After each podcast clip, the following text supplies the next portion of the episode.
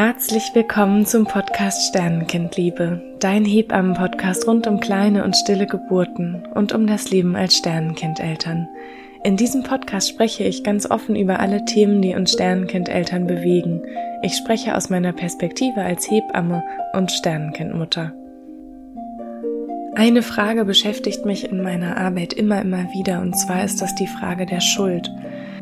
Habe ich selber etwas getan, was die kleine oder stille Geburt ausgelöst hat. Hätte ich irgendwas vorbeugend tun können? Hätte ich das verhindern können? Gleichzeitig aber auch die Frage, hätte meine Ärztin, meine Hebamme die und die Blutwerte gecheckt? Hätten wir vorher das oder jenes gewusst? Hätten wir vielleicht verhindern können? Vielleicht würde unser Kind dann noch leben. Oder auch in Bezug auf eine weitere Schwangerschaft. Gibt es irgendwas, was ich vorbeugend tun kann, damit mir das nicht wieder passiert? Diese Fragen beschäftigen mich in meiner Hebammenarbeit sehr und so bin ich super glücklich, dass ich Pia gewinnen konnte, mit mir über diese Themen mal aus ihrer Perspektive zu sprechen. Pia ist Heilpraktikerin für Psychotherapie und begleitet Menschen sowohl in Einzelsitzungen als auch Paare, als auch in Kursen und sie hat eine sehr ganzheitliche Herangehensweise, die mir unglaublich gut gefällt, weil sie auch immer sehr viele Übungen mit einbezieht und Pia hat einfach so eine erfrischende, authentische, ehrliche, offene Art und ich hätte mir niemand Besseres vorstellen können, über diese Themen zu sprechen. Und wenn du in die Themen der Angst, der Scham, der Wut, der Vergebung, das sind alles Themen, die wir hier heute nur kurz angesprochen haben. Wenn du da noch etwas tiefer einsteigen möchtest, hast du die Möglichkeit, in den Podcast von Pia hereinzuhören. Pias Podcast heißt Wild und Frei und ich kann ihn sehr empfehlen, wenn du Lust hast, etwas mehr über dich selber zu erfahren oder ja, dich auch mit dir selber noch ein bisschen tiefer zu beschäftigen. Vielleicht findest du dort schöne Inspirationen denn Pia teilt ihre Gedanken, ihren persönlichen Forschungsraum so wunderschön frisch und frei und ich lausche ihr einfach selber unglaublich gerne. Und so hoffe ich, dass du aus dieser Folge Strategien, Ideen für dich mitnehmen kannst, falls diese Themen dich auch gerade tiefer beschäftigen. Liebe Pia, ich freue mich so, so sehr, dass wir das endlich geschafft haben, zusammenzukommen und du zu Gast bist in meinem Podcast zu Themen, die mir einfach schon so lange auf der Seele liegen. Und ich freue mich einfach riesig, dass du da bist. Herzlich willkommen. Vielen, vielen Dank für die Einladung. Ich freue mich auch ganz doll. Wir hatten ja schon im Vorhinein immer wieder Kontakt und es hat sich irgendwie für uns beide mega stimmig angefühlt. Äh, es ist tatsächlich auch gar nicht so, dass mein Verstand sagen kann, ah ja, das ist ähm, eine tolle Interviewpartnerin oder da möchte ich unbedingt gerne mal im Podcast sein, weil mein Verstand sagt, dass das gut ist, sondern es war irgendwie einfach meine Intuition, mein Herz, was gesagt hat, ja, lass uns das super gerne gemeinsam machen, lass uns hier gemeinsam sitzen, Themen bewegen, tief tauchen und ähm, den Frauen, die oder den Menschen, die deinen Podcast hören, einfach ein bisschen Mehrwert bieten. Genau. Ach, wie wunderschön. Liebe Pia, ich würde gerne direkt loslegen, direkt reinstarten und gar nicht groß Vorgeplänkel machen. Ein Thema, was mir in meiner Arbeit immer wieder begegnet, ist, dass Frauen, die ein Kind wieder verabschieden mussten, zum einen das Gefühl haben, sie sind schuld daran, mhm. dass ihnen der Kopf teilweise sagt, ja Quatsch, also nur weil ich gestern hier eine extra körperlich intensive Yoga-Session hatte, wird sich jetzt mein Kind nicht verabschiedet haben. Der Kopf weiß das eigentlich. Und gleichzeitig ist doch ganz oft die Frage, habe ich irgendwas falsch gemacht? Hätte ich irgendwas anders machen können? Und ich erlebe das wirklich so, dass, obwohl der Kopf das weiß, irgendwie da eine tiefe Schicht ist, die immer wieder sagt, ich bin schuld. Mhm. Und ich bin Hebamme und ich kann natürlich die medizinische Seite beleuchten, aber mich würde so sehr interessieren, was du aus deiner Perspektive dazu sagen kannst, wo das herkommen kann und vielleicht auch, ja, wie man damit gut umgehen kann mit dieser. Thematik. Ja, danke für diese Frage. Ja, ein direkter Sprung rein. Vielleicht mag ich aber am Anfang tatsächlich noch einmal sagen, Schuld und Scham sind Themen. Ich bin jetzt fünf Jahre selbstständig in Einzelbegleitung und in Gruppenkursen äh, mit dem Herzensstück Wild und Frei, wo tatsächlich Schuld und Scham als Modulthemen immer wieder super tief und intensiv thematisiert werden von mir. Und zwar ja nicht nur auf der Verstandesebene, sondern eben auch so, dass praktisch die Frauen, die in meinem Kurs teilnehmen, äh, ganz, ganz doll mit sich selbst in Berührung kommen, mit ihrer Vergangenheit, mit ihrer Zukunft, mit dem, was ihr System für die Zukunft voraussagt an Szenarien, positiv oder negativ. Ich glaube, an dieser Stelle ist erstmal wichtig zu verstehen, dass allein das, was du gerade beschrieben hast, ja ein super unangenehmer Zustand ist. Also ich bin ein Mensch und ich habe unterschiedliche Gefühle, unterschiedliche Gedanken, unterschiedliche Impulse in mir. Das heißt, es gibt in uns erstmal einen inneren Konflikt. Der eine Anteil, wie du eben sagtest, sagt, hm, naja, ob es jetzt wirklich diese Sportübung war, ich bezweifle es. Super, wenn Zweifel da ist, dann kann Arbeit beginnen tatsächlich. Ne? Vor allen Dingen, wenn auf der anderen Waagschale mindestens ein Anteil, ein anderer Anteil in uns ist, der sagt, du hast Schuld, du hast was falsch gemacht, du warst nicht gut genug. Und genau da haben wir eigentlich schon auf dem Tableau die Glaubenssätze, um die es geht. Meistens ist das, wenn wir auch so explizit von eine Kinderseele hat einen physischen Frauenkörper wieder verlassen. Und das sage ich so bewusst, weil ich selbst auch schon die Erfahrung gemacht habe, dass ich, so spooky es vielleicht für einige klingen mag, Seelen auch wahrnehmen konnte. Also ich habe zwei Kinder, ähm, bevor sie inkarniert sind sozusagen oder ne, bevor ich sie richtig empfangen habe. Ich glaube, wichtig bei diesem Thema ist überhaupt erstmal zu verstehen, dass wir unterschiedliche Anteile in uns haben, die manchmal unterschiedliche Dinge wollen, die unterschiedliche Glaubenssätze haben, die unterschiedliche Szenarien mitbringen und unterschiedliche Ängste auch in sich tragen. Und all diese Anteile haben aber eigentlich immer zu tun mit unserer Vergangenheit. Und dass dieses explizite Thema auftaucht und diese Gefühle, diese Glaubenssätze, diese Ängste mit hochbringt, ist, glaube ich, meistens nur eine Bühne von ganz vielen unterschiedlichen. Meistens ist es so, dass diese Gefühle in dieser expliziten Situation nicht das allererste Mal auftauchen, sondern ihren eigentlichen Ursprung meistens in der eigenen Kindheit haben. Meistens durch eine Prägung. Ne? Also ja. Menschen erleben hm, vielleicht manchmal sehr ähnliche Dinge und gehen aber sehr unterschiedlich damit um. Und ein Aspekt ist auf jeden Fall maßgeblich die eigene Kindheit. Und was habe ich da erlebt? Was habe ich da für Erfahrungen gemacht? Wie habe ich Beziehungen erlebt? Wie habe ich Beziehungen zu mir selber erlebt und gelernt? und wie wurde mit mir umgegangen und wie habe ich Beziehungen als Beispiele im Außen erlebt und welche Beziehungserfahrungen habe ich mit meinen ersten Bezugspersonen, meistens Mama und Papa gemacht. Und da liegen meistens die Ursprünge einfach von, von Schuld und Scham. Ja.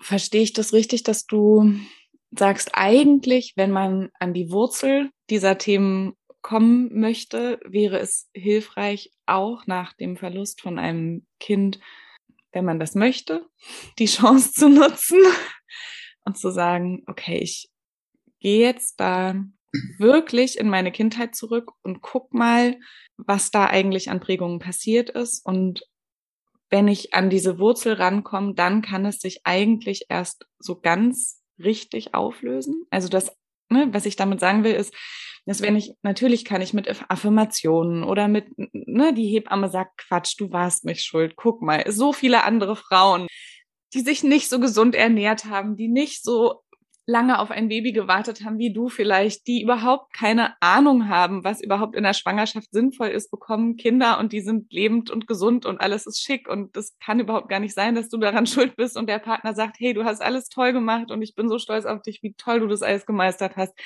das ist alles nur die Oberfläche und eigentlich kommt es halt doch immer wieder, weil der Ursprung ganz woanders ist. Ich glaube, wichtig an dieser Stelle ist, dass wir uns einfach ernst nehmen dürfen, ja. anhalten dürfen. Und mit ernst nehmen meine ich authentisch hinzuspüren, wie ist es denn? Und ja, dieser gedankliche Anteil in uns, der kognitive, erwachsene Anteil in uns, dem kann das ganz viel Futter geben, dass wir validiert werden, zum Beispiel vom Außen, oder dass irgendwelche Zahlen und Fakten herangetragen werden an einen, um das verständlicher, sortierbarer zu machen, weil das ist ja das, was unser System die ganze Zeit versucht in so einer Situation, ja. wo es für manche Frauen ja auch total traumatisch sein kann. Ne? Gerade in, in diesem Bereich versucht unser System die ganze Zeit irgendeine Sortierung, irgendeine Ordnung da reinzubringen, um es besser verarbeiten zu können. Für diesen rationalen Anteil, diesen erwachsenen Anteil, der den Überblick haben kann über diese Situation, ist das mit Sicherheit super toll. Ne? Das will ich überhaupt nicht kleinreden und kann das so helfen. Ne? Und irgendwie Menschen zu haben, die uns auch immer wieder daran erinnern, total. Gleichzeitig, und das meine ich wirklich gleichzeitig, wenn es in einer Frau, in einem Menschen noch andere Gefühle gibt, dann dürfen die meiner Meinung nach ganz genauso gesehen und ernst genommen werden. Und die Frau darf sich auch in dem total ernst nehmen. Das heißt nicht, ich steigere mich da bis ins Endlose rein und ne, bin auf einmal total erfüllt und weiß jetzt doch, ich bin schuld. Aber ich glaube, ne, ein erster Schritt kann überhaupt erstmal sein, sich selber gegenüber ehrlich einzugestehen und gerne auch anderen Menschen gegenüber im nahen Umfeld einzugestehen. Da sind wirklich ambivalente Gefühle in mir. Und da möchte ganz offensichtlich meines Gefühls nach unterschiedliches gesehen werden. Da zeigt sich unterschiedliches, weil unterschiedliches gesehen werden möchte. Nicht einfach nur so, weil unser System Langeweile hat, sondern weil das einen Grund hat. Und ich glaube trotzdem, dass das mir und auch anderen Menschen nicht besonders zusteht zu sagen, also auch wenn ich zum Beispiel oder unter anderem psychotherapeutisch arbeite, steht es mir, finde ich, trotzdem nicht zu, zu sagen, ja, also wenn du das lösen willst, dann musst du halt A, B, C machen, weil sonst schaffst du es nie. Ganz große Obacht finde ich an dieser Stelle und da möchte ich ne, meine Wirksamkeit in dieser Welt auch nicht für missbrauchen, ne, weil ich bestimmte Titel trage, zu sagen, ich sag dir jetzt mal, was du zu tun hast und wenn du das nicht tust, dann passiert was Schlimmes oder dann löst du das nie auf oder so. Das sind neue Schuldgefühle. Da oh, entstehen neue Ängste. Dass du das sagst, ja. ja. Weißt du, weil ja. genau das passiert nämlich so oft. Und deswegen habe ich auch dich unbedingt fragen wollen, weil ich genau wusste, dass du so antworten würdest. das ist so schön, Pia, wirklich. Ja. Ich bin dir so dankbar dafür, weil ich habe ganz oft das Gefühl, ne, dass das so oft suggeriert wird okay, da ist jetzt was, du musst es dir anschauen und dann musst du aber das und das und das tun. Und es ist so schön, dass du da direkt gleich sagst, nein, so ist es nicht. Und die Frau hat ganz klar das Gefühl, was für sie richtig ist und, und Absolut. Genau. Ist eigentlich die kompetente Person, die weiß, was sie braucht. Ja, ne? ja. Inklusive, also ich gehe sogar so weit, habe ich gerade gestern auf Instagram in meiner Story auch geteilt, manchmal, ne, also wenn jetzt zum Beispiel eine Frau diese Podcast-Folge hört und das Gefühl hat, so, oh ja, es wäre vielleicht von meinem Gefühl her irgendwas passiert da, irgendwas resoniert da in mir, vielleicht sollte ich mir schon nochmal meine Themen angucken, aber ich habe total Angst davor, ehrlich gesagt. Ich habe Angst davor, die Gefühle nicht auszuhalten. Ich habe das Gefühl oder ich habe Angst davor, dass die Gefühle mich überfluten. Ich habe Angst davor, dass mein Leben ein anderes wird. Ich habe Angst davor, noch authentischer, noch klarer, noch mehr ich selber zu werden, weil was passiert dann mit meinen Beziehungen? Dann darfst du auch da als erwachsene Frau die Entscheidung treffen, okay, ich gehe da nicht rein. Ich gucke mir meine Ängste nicht an. Einen großen Unterschied macht das Bewusstsein. Aber wer bin ich, die entscheiden darf, oder mit dem erhobenen Zeigefinger stellvertretend für die Mutter von damals da stehen sollte und, und sagen sollte, ja, das hast du jetzt aber falsch gemacht, das solltest du besser machen. Äh, das, das ist eine einzige Verlagerung und ein Bestärken eigentlich der Glaubenssätze und Ängste, die wir eh schon meistens aus unserer Kindheit mitgenommen haben. Und das ähm, weiß nicht, ob das mein Konto füllen würde, habe ich noch nicht ausprobiert, aber aus der Angst heraus verdient die Welt zumindest sehr viel Geld. Genau, ich habe es noch nicht ausprobiert, aber ich bin da ganz, spüre da einfach ganz stark genau, jede Frau, jeder Mensch weiß, was richtig ist, was für sie wann der richtige Schritt ist. Was wir natürlich dazu brauchen, ist irgendwie ein Zugang zu uns. Und zum Beispiel das Spüren dieser inneren unterschiedlichen Anteile, auch ein Bewusstwerden, ein ehrliches Eingeständnis von, hier habe ich Ängste, hier habe ich Glaubenssätze, hier ne, habe ich Widerstände. Ich weiß eigentlich wäre das voll gut, aber ich habe viel zu großen Respekt davor. Selbstverständlich kannst du auch ein Leben lang dich dagegen entscheiden, ehrlich hinzugucken oder deine Vergangenheit aufzuarbeiten oder was auch immer. Ne? Also du, du darfst das ehrlich entscheiden. Ich selber habe ganz viele sehr äh, traumatische, gewaltsame Erfahrungen in meiner Kindheit und Jugend gemacht, bin durch wahnsinnig viele ganz, ganz tiefe, dunkle Zeiten gegangen. Da, also ich bin die Erste, die nachvollziehen kann, wenn jemand sagt, ciao, habe ich gar keinen Bock drauf. Nee, ähm, ist mir zu doll, ist mir zu groß. Ich habe das Gefühl, ich kann das nicht handeln. Ich hätte es alleine wahrscheinlich auch nicht handeln können. Ich habe mir auch damals selbst Begleitung dazu geholt, die mich bis heute nährt, also von der Arbeit, die dort entstanden ist. Und das vielleicht irgendwie auch noch grundsätzlich. Ne? Man darf sich immer Hilfe suchen. Ne? Man, man ist ja meistens eigentlich überhaupt gar nicht so allein, wie es sich manchmal anfühlt. Ja, auf jeden Fall. Gibt es denn etwas, was du sagen kannst, wenn ich jetzt merke, da ist dieses Schuldgefühl, gibt es etwas, was du so ganz allgemein mhm. in die Welt schicken magst, wie man vielleicht damit erstmal so für sich anfangen kann, umzugehen, um auch zu spüren, rollt da jetzt die Riesenwelle auf mich zu? Okay, okay, ich ähm, okay, hol mir jetzt Hilfe. Oder vielleicht gibt es ja auch so kleine, einfache Dinge, wie man damit gut umgehen kann, und wo sich vielleicht auch schon manche Dinge lösen können, ohne dass da jetzt, keine Ahnung, der Therapieplatz wartet, weißt du? Mhm. Ähm, ich glaube, dass es sehr viele oder meiner Erfahrung nach gibt es sehr unterschiedliche Möglichkeiten und Wege, dieses Thema anzugehen. Ne? Das eine ist wieder rational, kognitiv, Schuld und Scham kommen meistens zusammen. Also wenn ich etwas, wenn etwas passiert ist oder wenn ich etwas getan habe, de facto, egal welches Thema es jetzt betrifft, ist meistens Scham sofort da. Selbstverurteilung, wie gesagt, ganz viele Glaubenssätze und Ängste und was da passiert, ist, dass unser Nervensystem eigentlich sofort anspringt. Also das ist ne, neben der kognitiven Verstandesebene Schuld und Scham, aha, ich versuche das mal zu sortieren, daraus abgeleitet eigentlich ein, ja, was passiert eigentlich in meinem Körper? Was kann ich eigentlich auf Körperebene wahrnehmen? Und es ist meistens so, dass wir relativ schnell, wenn wir schon ein bisschen angebunden sind an uns und unser System, unsere Körperin ähm, schon ein bisschen bewohnen sozusagen, relativ schnell merken, es ist eigentlich mein Nervensystem, was da anspringt. Also mein, mein Herz fängt doller an zu schlagen, ne, diese typische Schamesröte, ich fange vielleicht an zu schwitzen, zu zittern. Wenn ich mich mal wirklich auf dieses körperliche Gefühl einlasse oder auch, ne, natürlich Körpergefühl kann unser Nervensystem in die Höhe treiben, äh, aber natürlich auch Gedanken oder einfach nur das Emotionale, also das Gefühl von, ich fühle mich schuldig. All das hat ne, immer eine Auswirkung auf Körper, Geist und Seele und die bedingen sich einfach immer ja. gegenseitig. Genau. Das heißt, da können wir aber auch Ansatzpunkte finden, um auch da wieder von unterschiedlichen Seiten auf uns, auf dieses Thema einzuwirken. Also ne, zum einen Selbstregulation. Also Übungen, es gibt auch ganz viel im Internet, was man dazu finden kann, Übungen zur Selbstregulation herauszusuchen. Also erstmal dafür zu sorgen, und das ist für mich eigentlich immer der allererste Schritt für innere Arbeit. Unser Nervensystem sollte immer wieder die Möglichkeit haben, reguliert zu sein. Erstmal in einem regulierten Zustand zu sein. Das heißt, ich bin nicht auf Angst und Panik, ne? Schuld, Scham und Angst sind eigentlich die Dinge, die immer zusammenkommen. Und Transformation, die eine wirklich tiefe innere Arbeit braucht eigentlich meistens ein reguliertes Nervensystem. Und auch an der Stelle, ne, manchmal können wir uns nicht selbst regulieren, sondern sind auf Koregulationen irgendwie angewiesen.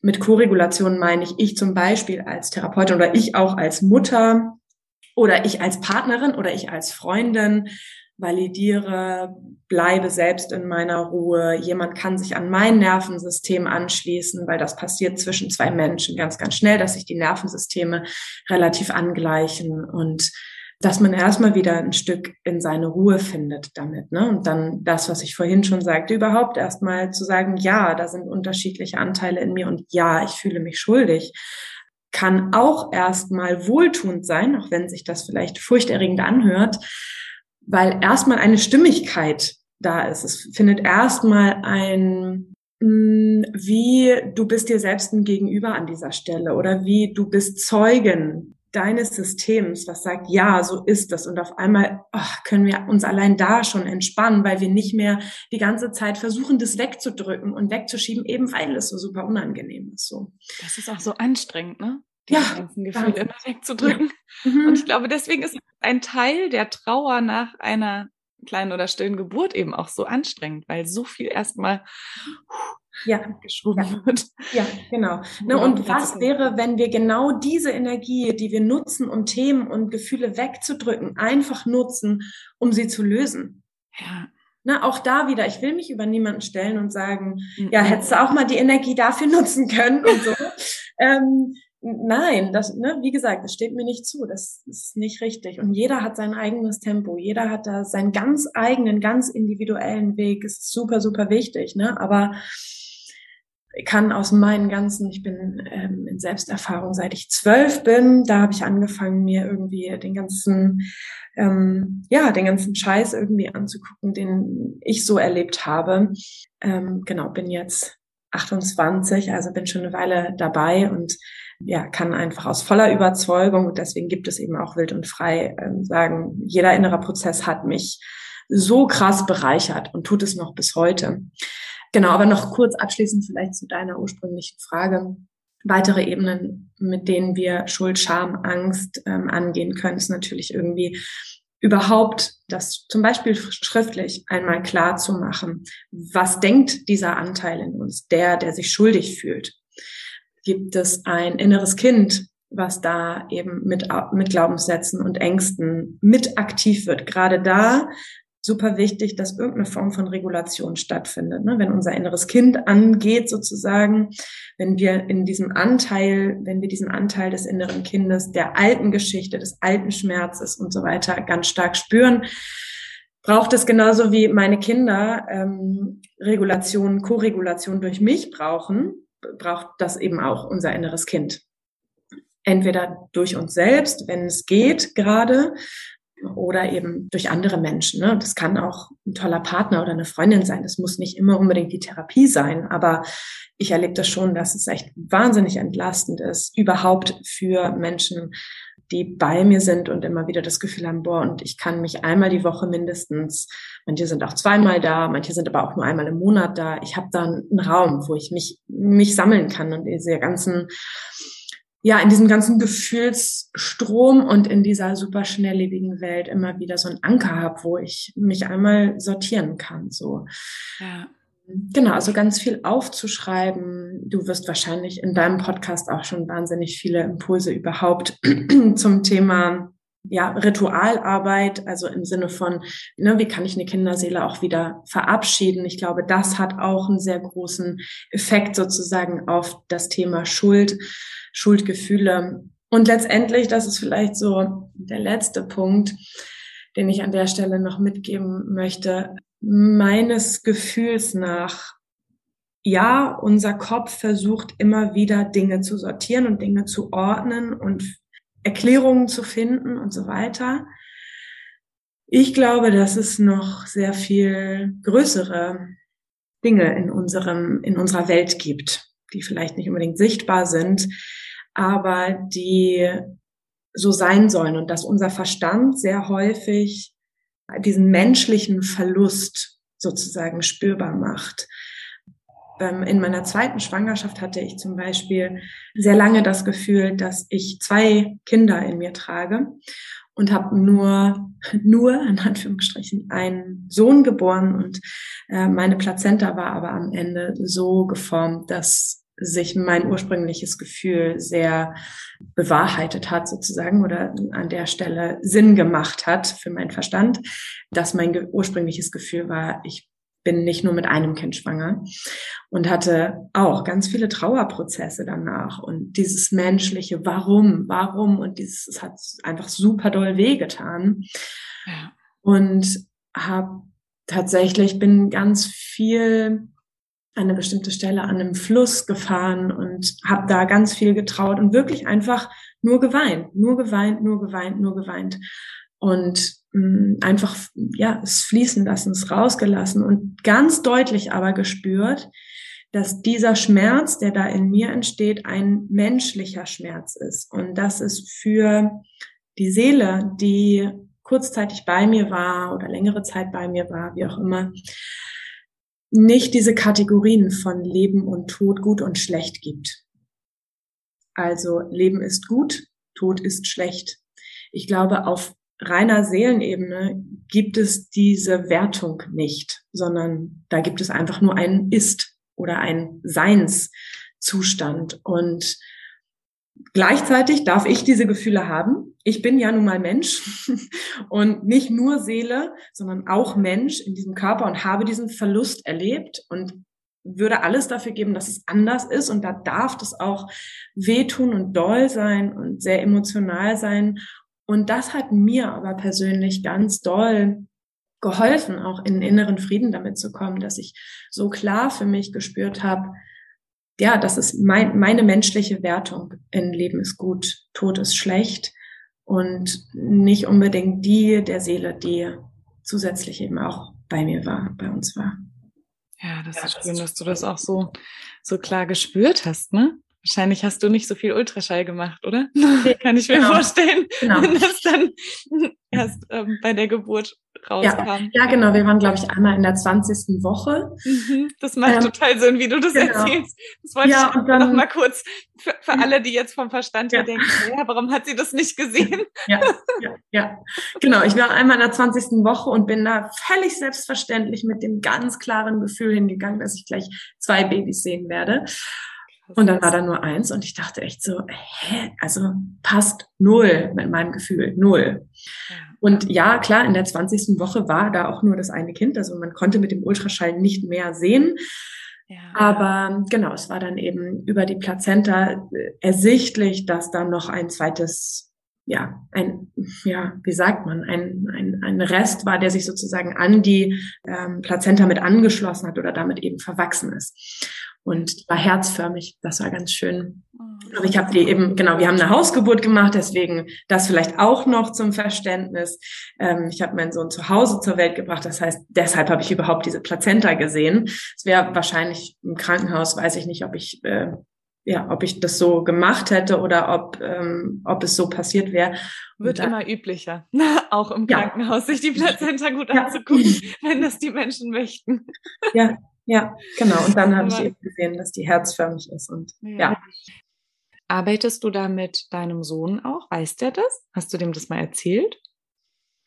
Ich habe ganz viel mit ihm übers Spiel gemacht, ja. Mhm. Also nicht über den Verstand. Voll schön, dass du das sagst, und, ja. Ja, und auch nicht, ne, weil ich natürlich auch sehr achtsam damit sein wollte. Ich, ne, wie ich meinte, ich bin halt nun mal Mensch und für mich war die Verknüpfung mit Tod negativ mhm. und wollte aber sehr gerne anerkennen zu der Wahrheit, wie es offensichtlich sein soll. Sonst wäre es nicht so. Also es wäre nicht so gekommen, wenn es anders hätte sein sollen. Also es, es ist richtig sozusagen. Auch wenn mein Verstand sagt, nein, das ist scheiße, das ist falsch, habe ich gleichzeitig in mir ein total großes Vertrauen, ein total großes Urvertrauen, dass es eh so wird, wie es sein soll und eh so richtig ist, wie es gehört, sozusagen.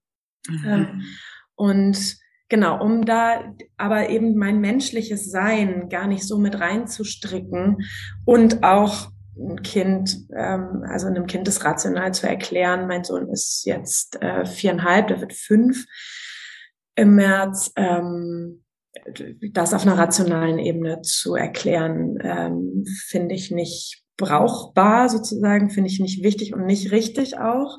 Genau, wir haben es ganz viel übers Spiel gemacht. Und ich glaube, ein Unterschied macht tatsächlich auch, dass ich total deutlich spüre, dass ich drei Kinder habe. Also ich hatte vor, ich weiß nicht, das ist jetzt ein Dreivierteljahr her oder so, da habe ich mal meine Kinder beim Spielen beobachtet und habe in mir auf einmal so eine Verwirrung gespürt, ein Gefühl von ja Verwirrung oder ja, ich glaube, das ist so das passendste Wort, warum da nur zwei Kinder sind. Und war dann verwirrt von diesem Gefühl, also verwirrt von der Verwirrung, ja. warum ich das jetzt fühle. So, ich habe doch nun mal zwei Kinder und dann war das ne, wieder total spürbar, total klar, dass das mit in unserem System ist. Und ich glaube auch ne, ganz viel Unterschied macht einfach auch, dass ich jetzt nicht sage, na ja, aber ich habe ja nur zwei Kinder, weil man nur zwei sehen kann, ähm, sondern ne, dass meine innere Haltung auch dazu, ja, total spürbar, total klar ist. Ja, Wie schön. das macht auch einen großen Unterschied und Genau, und ich habe äh, mich auch äh, sehr viel tatsächlich auch mit dem Thema verlorener Zwilling auseinandergesetzt. Spannenderweise aber schon bevor ich ähm, in dieser Schwangerschaft war. Ja. Das heißt, ich weiß auch ganz viel hm, was so Gefühle, Anzeichen, Auswirkungen davon sein können. Das passiert ja relativ häufig, also auch für Menschen, die jetzt diesen Podcast hören, es passiert relativ häufig, dass am Anfang eben zwei Kinder oder zwei Embryos im Mutterleib sind und sich dann eben eins irgendwann verabschiedet. Und es kann eben auch eine Auswirkung haben auf unser späteres Leben beziehungsweise auf unsere, auf unsere Lebensgefühle. Ja. Und auch auf das Thema Schuld tatsächlich.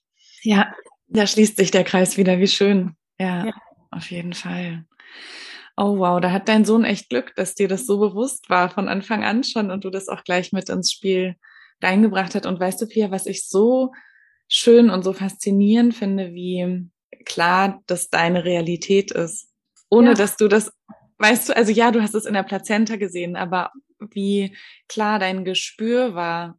Obwohl du erst in der 20. Woche einen Ultraschall gemacht hast. Weil ich glaube, ganz viele Frauen würden jetzt dazu tendieren, dass sie sagen, ach so, es war nur mein Gefühl. Stimmt halt nicht. Weißt du? Und würden das halt dann wegschieben. Und das ist wirklich sehr besonders, dass das so eine Realität bei dir haben darf. Voll schön. Es freut mich sehr. Ja, ja, also auch, ne, das ist, glaube ich, irgendwie so meine ganze Entwicklung vom, ja, so viel Gewalt erlebt zu haben und sich selber gar nicht zu spüren, sondern nur in Schutzstrategien und äh, Abwehrmechanismen zu leben, weil ganz viel Schlimmes im Außen gewartet hat, überhaupt zu sich zu finden und zu seiner eigenen Wahrheit. Und vielleicht gibt es Menschen hier, die diese Podcast-Folge hören und sagen, okay, das ist mega strange, sie ist super komisch und es ist völlig okay. Also Menschen werden sich immer irgendetwas denken, werden immer irgendwie bewerten und das menschliche Gehirn mag es sehr gerne, in Kategorien und Schubladen zu denken. Das ist völlig in Ordnung. Und gleichzeitig, ja, dürfen wir alle unsere Wahrheit haben und zu unserem Gefühl stehen. Es ist eben nicht nur ein Gefühl und die Realität zeigt was anderes, sondern es darf auch beides gleichzeitig sein. Also ich habe ein Gefühl und mein Gegenüber hat ein anderes Gefühl. Oder die Technik zeigt etwas anderes. Und gleichzeitig ist das aber mein Gefühl. So. Ja. Ja, genau. Mega schön. Dann hast du vorhin was gesagt zum Thema inneres Kind. Ich bin mir nicht sicher, ob das alle, die jetzt zuhören, ob die damit was anfangen können. Magst du vielleicht da noch mal ein bisschen drauf eingehen, was du damit meinst und auch vielleicht, wie kann man das rausfinden? Ist das gerade mein inneres Kind oder der Anteil meines inneren Kindes und wie kann ich damit umgehen? Okay, ja, gerne.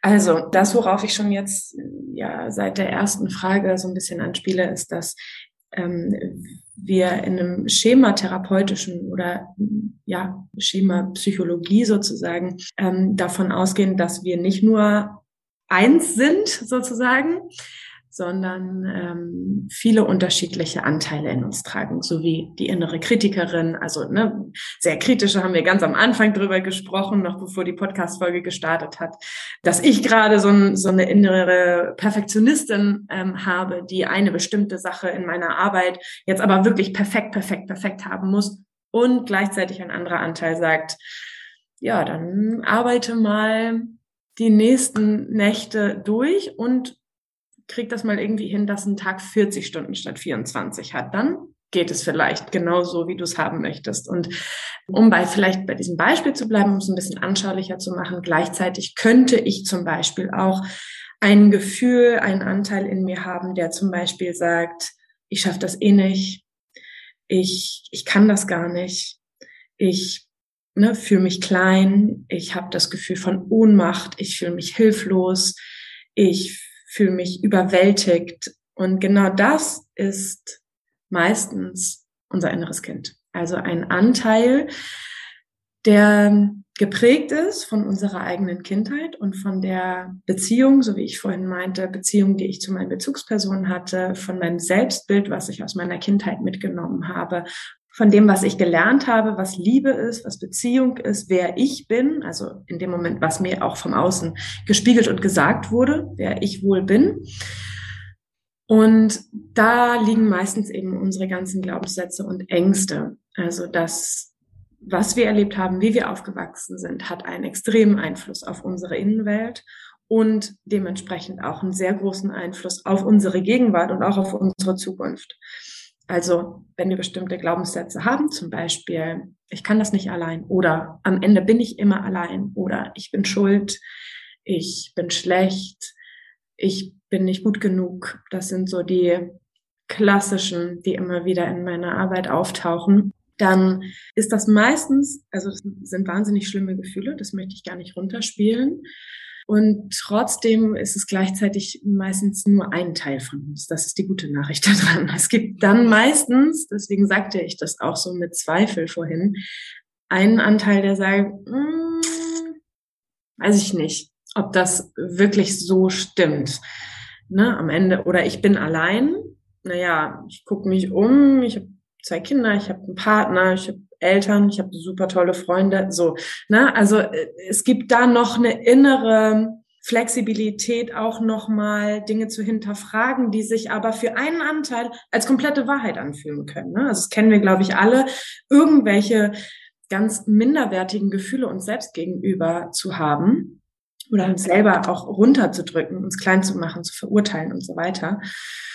Und total in diesem Gefühl zu sein. Total, also wie, mein, ich bin total ausgefüllt davon. Und ähm, genau, also ich hoffe, das beantwortet so ein bisschen die Frage. Also ne, ein guter, gute Hinweise darauf, vielleicht mal in dieses Thema reinzuschauen, wenn das jetzt jemand hört und ähm, noch nicht so viel darüber gelernt oder gelesen hat sind tatsächlich sowas wie, ähm, ich fühle mich schnell abhängig, ich fühle mich in Beziehungen schnell abhängig, ich fühle mich häufig ohnmächtig, ich habe schnell bei Dingen das Gefühl, oh Gott, das übermannt mich, ich kann das nicht, ich schaffe das nicht, ähm, ich bin hilflos, ich bin klein. Das sind so, ich sag jetzt mal, die, die, die schlimmsten Anzeichen, also die deutlichsten Anzeichen dafür, dass es sich wahnsinnig lohnen würde, mal in diese Richtung weiter zu forschen für sich.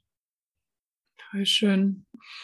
Und wie gehst du dann damit um, wenn du zum Beispiel feststellst, ah, das könnte jetzt der Anteil von meinem inneren Kind sein, der hier gerade sagt, du bist schuld. Mhm. Ja, ganz praktisch vielleicht, wenn ich mir so eine Situation vorstelle ein bisschen angelehnt an das, was ich vorhin schon sagte, als du mich gefragt hast, ähm, wie kann man denn mit diesen Schuldgefühlen umgehen.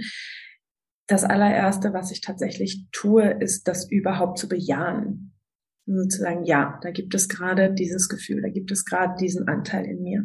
Dann schaue ich tatsächlich meistens, gibt es eine Möglichkeit, dass ich mich gerade regulieren kann oder bin ich schon so dysreguliert, also so fühle mich so haltlos oder habe das Gefühl, nee, ich kann mich gerade nicht runterfahren. Ich, es gibt gerade für mich keinen Anker, wo ich mich dran festhalten kann, um wieder in die Entspannung zu kommen, sondern bin irgendwie ganz hart, ganz angespannt. Ähm, wenn ich das Gefühl habe, ich kann mich noch regulieren, dann mache ich ganz viel erstmal Regulationsarbeit, Selbstregulationsarbeit.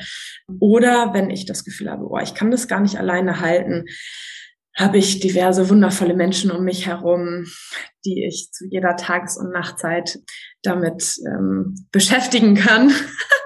ähm, also denen ich, denen ich dann einfach in, in den Kontakt gehe und, und es überhaupt erstmal ausspreche. Das tut wahnsinnig gut auch Räume zu haben, wo auch immer, mit wem auch immer, so lang oder kurz, wie es braucht, aber zu wissen und diesen Raum zu haben, überhaupt mal sprechen zu können, auch diesem Anteil zum Beispiel mal das Zepter in die Hand zu geben und zu sagen, ja, dann, dann sprich doch. Dann, dann, was hast du zu sagen? Was möchtest du sagen?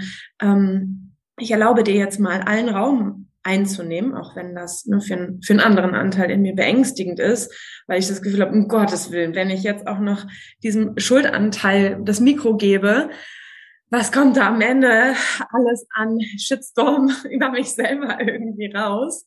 Ja, ist das trotzdem ne, paradoxerweise eigentlich ein Moment, wo wieder Entspannung auftaucht, weil es kein Wegdrücken mehr ist, wie wir vorhin meinten, sondern ein du darfst da sein, ich darf da sein. Und es hat letztendlich die Überschrift Selbstannahme. Also ich versuche mich erstmal anzunehmen, in den Frieden zu kommen. Das ist das, was dann daraus passiert, mich damit anzunehmen, wie es jetzt gerade ist, wie ich mich jetzt gerade fühle, wie ich jetzt gerade denke, wo in meiner Körperin ich das jetzt gerade spüren kann.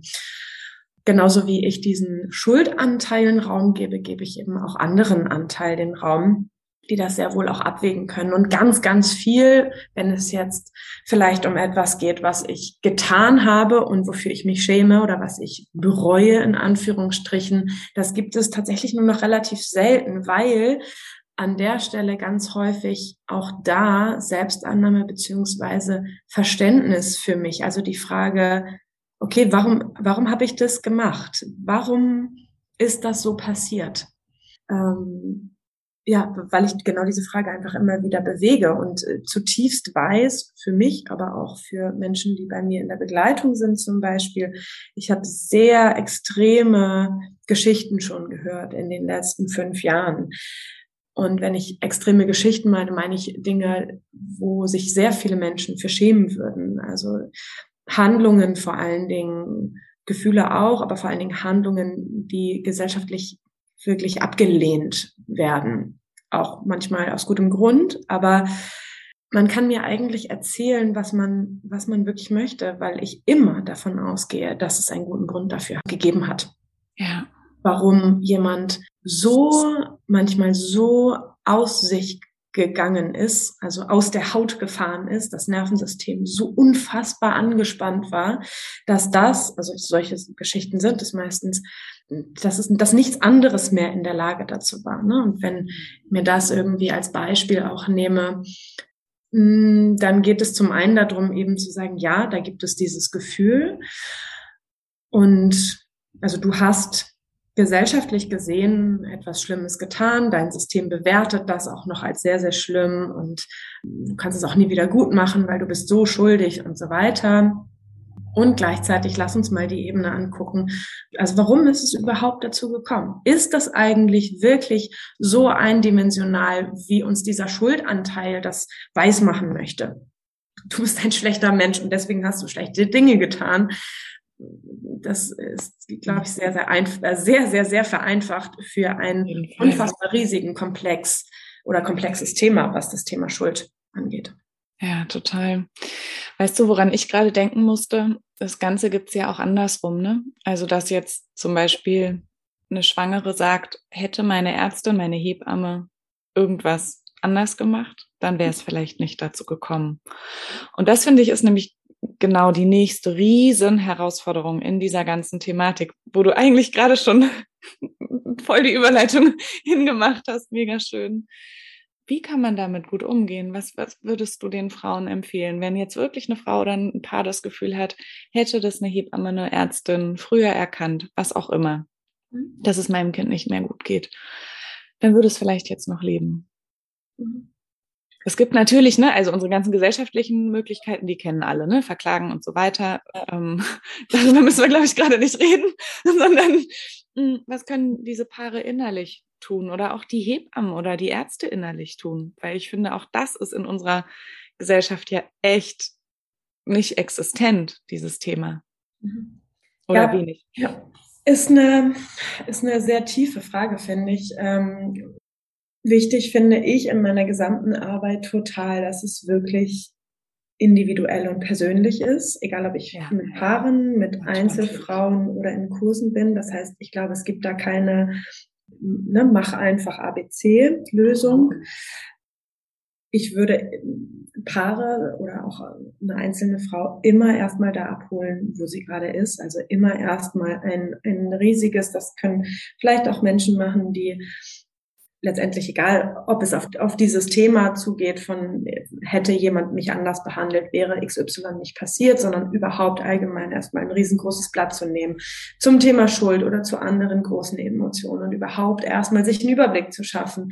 Was gibt's eigentlich für Stimmen in mir? Was gibt es für Sätze? Was gibt es für Ängste? Was gibt es für Emotionen? Was gibt es für Handlungen, die auch daraus resultieren, dass ich das und das denke, fühle, will oder wie auch immer? Ich glaube wieder mal, dass genau diese Situation, wenn ich mir das vorstelle, es kommt ein Paar zu mir und hat das erlebt und hat einen ganz großen Schmerz darüber, dass sie nicht anders begleitet wurden. Ich würde mal vermuten, dass wir auch hier irgendwann bei tiefen inneren Themen ankommen. Also, dass die Situation im Heute, im Hier und Jetzt auch zusätzlich noch eine alte Kindheitswunde triggern von ich bin hilflos, ich bin angewiesen auf andere, ne, es wurde nicht aufgepasst, ich bin abhängig. Also ne, wieder das, das innere Kind, wovon ich eben schon die ganze Zeit gesprochen habe, wahrscheinlich zusätzlich zu den Gefühlen heute, auch noch dazukommen. Aber Achtung, es ist nicht ein Mehr, wenn wir das entdecken, sondern wir können im Hier und Jetzt erkennen, hier mischen sich unterschiedliche Gefühle eigentlich miteinander ein und das zu sortieren.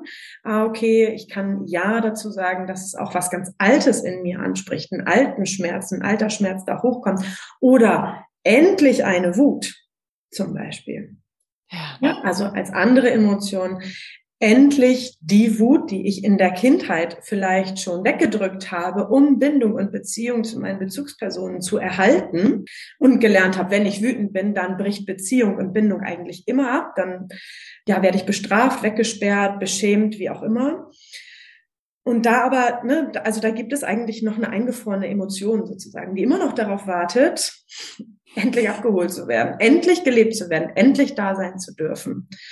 Und ne, das kann auch eine gewisse Heftigkeit aus der jetzigen Situation nehmen, das zu erkennen, dass da was Altes auch mit anspringt, worum wir uns separat kümmern können. Ne?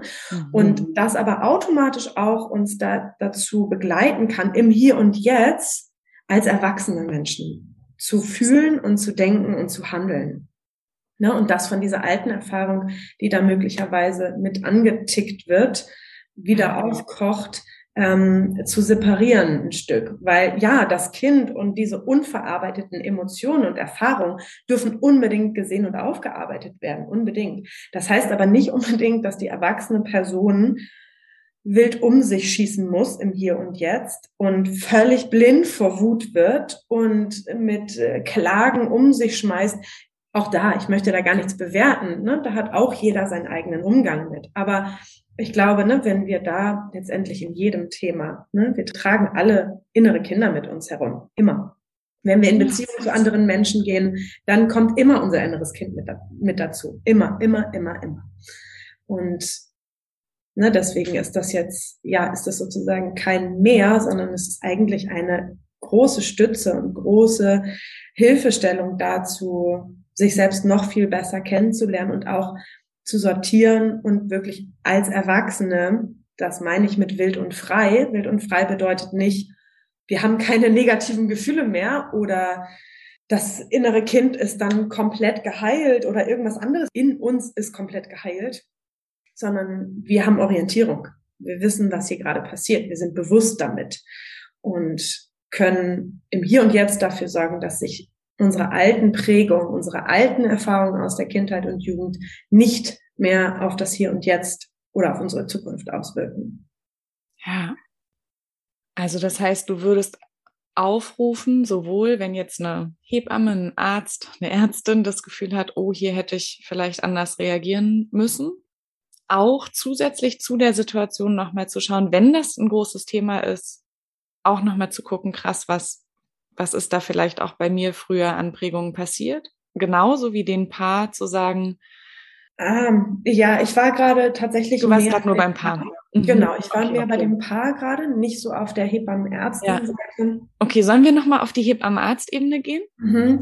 Also, was, das ist gut, dass du das nochmal so explizit sagst, weil ein ganz wichtiges Thema, was in diesem ganzen Schuldthema ganz wichtig zu erkennen ist, es geht eigentlich nie um Schuld, es geht eigentlich immer um Verantwortung. Ja. In dem Moment, wo wir uns in diesen Schuldkreislauf begeben und uns selber immer wieder die Keule auf den Kopf hauen und ja, sagen, ja, passt aber nicht und du hättest mal und das hättest du wissen müssen und du hättest anders handeln müssen und warum hast du nicht und so weiter, ähm, sind wir nicht in der Lage, als erwachsene Menschen Verantwortung zu übernehmen. Ne? Also wenn ich, keine Ahnung, ich motz mein Kind an und ziehe mich dann zurück, um mich kurz runterzufahren. Wenn ich, also dann kann ich eine Stunde damit beschäftigt sein, mir zu sagen, wie scheiße ich bin. Und mein Sohn steht halt immer noch vor der Tür. Oder mein, meine Tochter. Ne? Oder ich übernehme Verantwortung und ne, gehe in mein erwachsenes Ich und kann ihm gegenübertreten und sagen, du weißt du, das war, das war richtig doof. Ich habe mich echt im Ton vergriffen. Ich habe was gesagt, was ich eigentlich echt nicht mag und nicht sagen wollte. Weißt du, ich war total angestrengt davon, dass XY passiert ist und konnte mich selber in dem Moment, ich konnte es in dem Moment nicht anders, zum Beispiel. Also es irgendwie verständlich zu machen für mein Gegenüber, ganz klar ihm nicht die Schuld zu geben, ihn nicht verantwortlich dafür zu machen, wie ich mich verhalten habe, also nicht ja, du hast so laut geschrien, dass Mama dann lauter geschrien hat. Ne, das, das ist nicht, das ist nicht die Wahrheit, ne? Die Wahrheit ist, ich konnte nicht anders. Ich war dann dysreguliert. Ich konnte mich nicht mehr halten. Und ja, vielleicht war das irgendwie das, ne, das letzte Tröpfchen im Fass, weil bei mir den Tag vorher schon das und das und das passiert ist oder weil ich gerade eh so und so drauf bin. Aber das ist alles meine Verantwortung. Es geht alles in diesem Bereich von, ich kann mich selber verstehen und mir selber auch ein Stück annehmend und liebevoller begegnen. So. Ja. Also das Thema Verantwortungsübernahme würde ich tatsächlich in diesem Szenario deiner Frage auf die Seite sozusagen der Ärztinnen, Ärzte, Hebammen, ähm, Geburtspfleger, Geburtshelfer packen.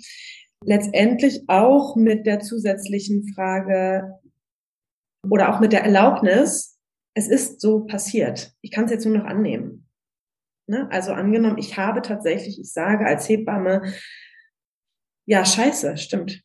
Ich hätte es sehen können wäre ich nicht in dem anderen Kreißsaal gewesen, wo gerade ein Kind auf die Welt gekommen ist, wären nicht ja, tausend andere Dinge parallel gewesen, wäre ich im noch, Raum gewesen, hätte ja. ich es vielleicht mitkriegen können. Ja, oder noch schlimmer, ich habe hab etwas Bestimmtes vergessen. Also es ist eigentlich mhm. vorgesehen, dass ich das und also den und den Schritt mache mhm. und ich habe ihn einfach nicht gemacht. Mhm. Obwohl Zeit da war, worst case, ne? Mhm. Obwohl Zeit und Raum da war. Mhm. Ich habe es einfach, ich habe es ich hab's vergessen. So. Na, an der Stelle, also wir, wir können es, wir können es tatsächlich nicht mehr verändern. Es geht nicht mehr. Wir können es nur noch annehmen. Wir können nur noch die Realität so annehmen, dass es jetzt gerade so ist, wie es ist, dass ich diese Gefühle dazu habe, wie ich sie habe und ne, an der Stelle von Verantwortung maximal tief in das Thema tauchen. Wie ist es dazu gekommen und was braucht es, damit das nicht wieder passiert? Das ist für mich an der Stelle von Verantwortungsübernahme. Ne? Das, was ich im Kleinen eben als Beispiel zwischen mir und meinen Kindern genannt habe, da gucke ich auch, was, was mhm. braucht es denn dafür, dass ich irgendwie das nächste Mal nicht so reagiere? Ja, absolut. Und weißt du, das Schlimme ist, dass dann natürlich, wenn wir nochmal auf die Situation zurückkommen wollen, das Paar wird sagen, ja, das macht unser Kind aber nicht mehr lebendig, wenn die mhm. sich jetzt hier schön evaluieren. Mhm und nochmal gucken, dass das nie wieder passiert. Ist ja schön für alle weiteren, aber mhm. mein Kind ist tot. Mhm.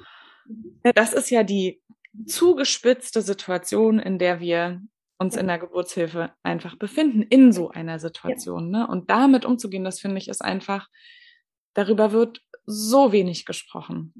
Ich, ich glaube, wahnsinnig heilsam ist tatsächlich eine Begegnung an dieser Stelle. Ich habe gerade gestern Abend mit meinem Freund darüber gesprochen, dass ich gar nicht abschätzen kann, was das mit mir gemacht hätte. Aber ich glaube, es hätte unendlich viel mit mir persönlich gemacht, wenn ich, sogenannte Täter, wenn, mhm. wenn wir das so sehen wollen, Täter, ähm, die mir etwas Schlimmes angetan haben als Kind, vor mir gestanden hätten gesagt, ähm, ja, das stimmt, das habe ich gemacht und das war super schlimm. Es war schlimm, dass ich das gemacht habe, aber du hast recht. Ich glaube, ich glaube, es würde mich tatsächlich, würde mein System irgendwie auch echt ein Stück aus den Angeln heben und nicht sofort für Entspannung sorgen.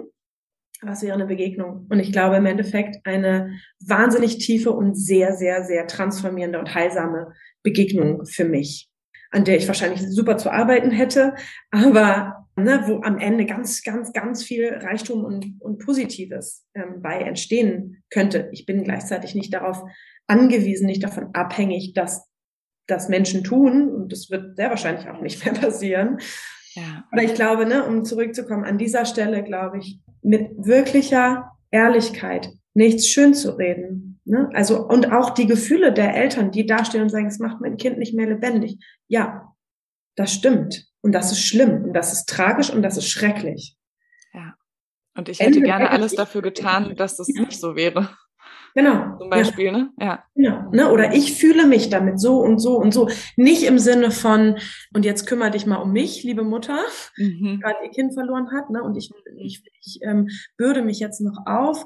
Aber, ne, also das macht auch so unendlich viel in mir. Aber dann gegenüber zu bleiben. Ich glaube mhm. auch das, ne, das ist auch etwas, was ich mit Verantwortung meine. Genauso wie mit meinem Sohn, die sagt, das war richtig scheiße von mir. Das. Ich wünschte, ich hätte es anders machen können. Ich konnte es in dem Moment nicht anders. Oder ich habe es nicht anders getan oder wie auch immer. Ja. Aber an der Stelle ein zwischenmenschliches Gegenüber zu sein und das zu halten.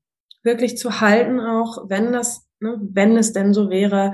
Ähm, ich habe da wirklich einen schlimmen Fehler gemacht, woraufhin ein Kind leider jetzt nicht leben kann.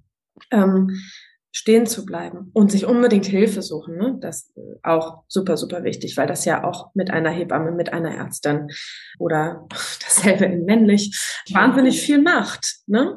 Also da dürfen ja alle, alle Beteiligten dürfen Räume einnehmen. Ne? Und nur weil ja, es in deinem Verantwortungsbereich ähm, gelegen hat, dieses Kind anders zu betreuen, heißt das nicht, dass es nichts mit dir machen darf heißt gleichzeitig auch, ähm, du darfst dir genauso viel Hilfe suchen. Darfst genauso ja. gut für dich sorgen, unbedingt. Ja, da dürfen auch noch mehr Räume entstehen. Auf jeden Fall. Hast du eine Idee, was das Paar machen kann, wenn diese Verantwortung nicht übernommen wird? Und weißt du, was halt ganz oft in der Realität ja passiert, ist, dass Ärzten und Hebammen ja sofort gesagt wird, wenn sie anfangen, diesen Beruf ergreifen zu wollen, du stehst mit einem Bein im Knast. Das heißt, unsere ganze Dokumentation, alles, alles, alles ist ja immer darauf ausgelegt, belegen zu können, ich habe alles richtig gemacht. Es existiert ja in unserer Realität eben genau das, wie wir es jetzt im Optimalfall beschrieben haben, ja leider eben nicht in der Regel. Ne? Also es gibt da sicherlich diese positiven Ausnahmen, wo genau das stattfindet, aber ich glaube, dass es eben auch oft eben nicht passiert. Und dann ist das Paar ja gefühlt komplett alleine mit dieser ganzen Situation. Und was ich beobachte, ist, dass ja dann ganz häufig auch Menschen sagen, kannst du denn den Ärzten und den Hebammen das vergeben? Das glaube, ist die nächste riesengroße Geschichte. Ja. Vielleicht müssen wir uns da auch einfach nochmal extra treffen, können wir auch. Ja, genau. Ich glaube, wir könnten jetzt tatsächlich noch eine Stunde darüber reden.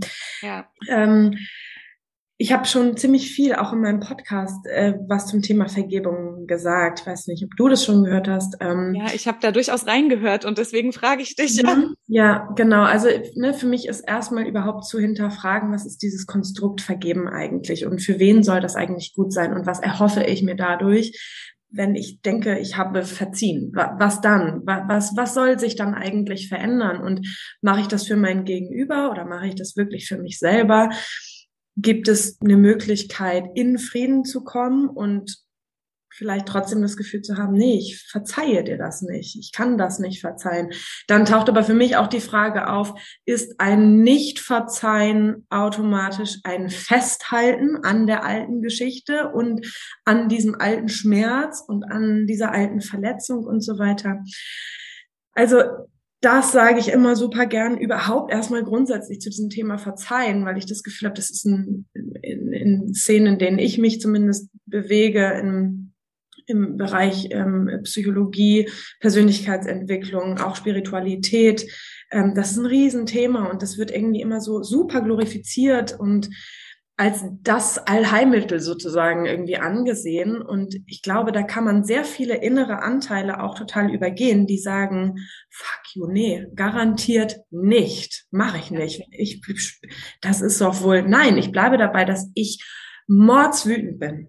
Mordswütend oder traurig, enttäuscht, was auch immer.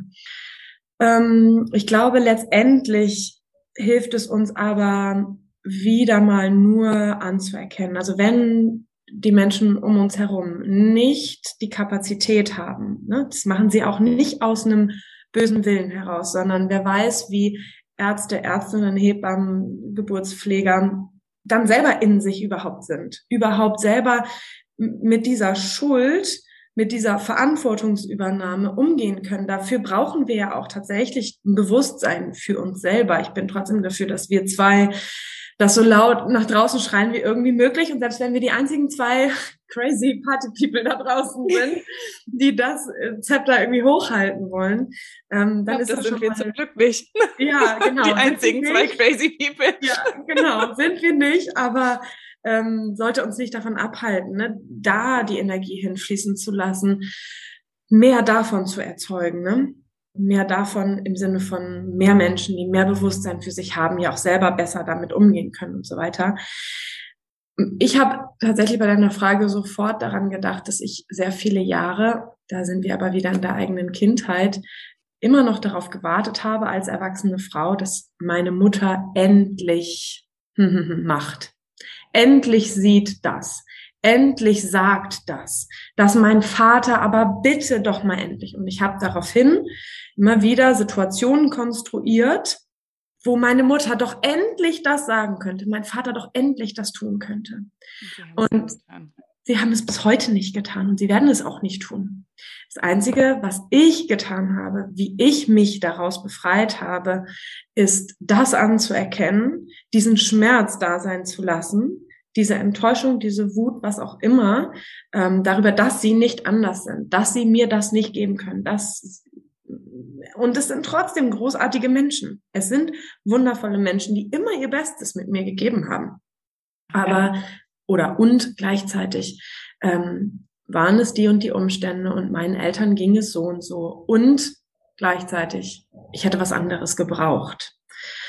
Aber in meinem erwachsenen Leben darauf zu warten, dass im Außen ne, Menschen so und so sind, das und das sagen, so und so Verantwortung übernehmen, das und das tun, bringt uns in eine totale Abhängigkeit. Das heißt, mein Glück ist davon abhängig, meine Zufriedenheit, mein Abschluss von diesem Thema. Ich kann erst mit diesem Thema ins Reine kommen, wenn jemand anders das zugibt, das und das sagt da sind wir in der Abhängigkeit, da sind wir wieder ganz nah an so einem kindlichen Anteil und nicht auch in der Verantwortung.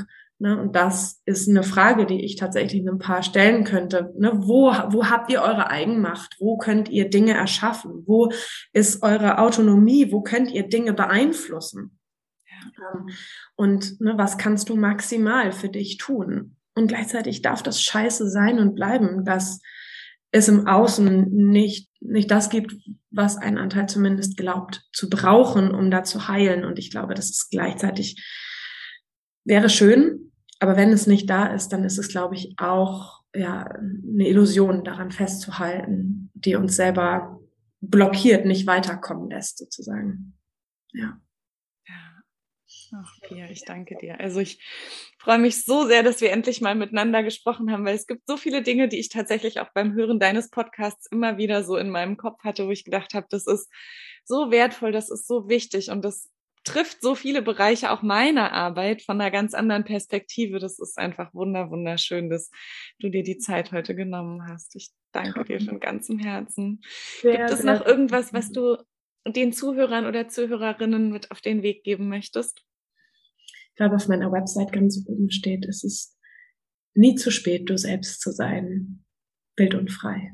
ähm, ich glaube, das ist vielleicht etwas Schönes zum Abschluss.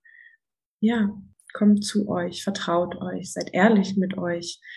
Ihr dürft eure ehrlichen, authentischen Gefühle und Gedanken immer teilen und damit tatsächlich ganz viel transformieren im Innen und im Außen, also in uns selbst für ganz viel wilde Freiheit sorgen, aber auch in unseren Beziehungen, die wir leben. Ja. Wunderschön. Ich wünsche mir von ganzem Herzen, dass wir als Gesellschaft mit diesen Themen von Schuld und Scham und Wut und ja, all diesen so wichtigen Gefühlen einen anderen Umgang lernen. Und da finde ich die Herangehensweisen von Pia einfach unglaublich hilfreich und hoffe einfach inständig, dass da in den nächsten Jahren auch noch ja viele gute Angebote und Ideen entstehen können, wie sowohl Eltern als auch medizinische Menschen besser aufgefangen werden können nach einer kleinen oder stillen Geburt, die einen vielleicht auch nicht loslässt. Und ich wünsche mir Supervision, wo man ja gemeinsam auch diese schwierigen Themen beleuchten kann, so dass es den medizinischen Menschen leichter fällt, ihre Verantwortung wirklich voll und ganz zu übernehmen und gleichzeitig aber auch andere Wege als verklagen und verklagt werden gefunden werden können in dieser Thematik. Denn aus meiner Perspektive steht das oft in diesen Gesprächen auch so zwischen einem, beziehungsweise haben Hebammen und Ärzte vielleicht auch das Gefühl, sich irgendwie rechtfertigen zu müssen und das ist so wenig hilfreich für die Eltern.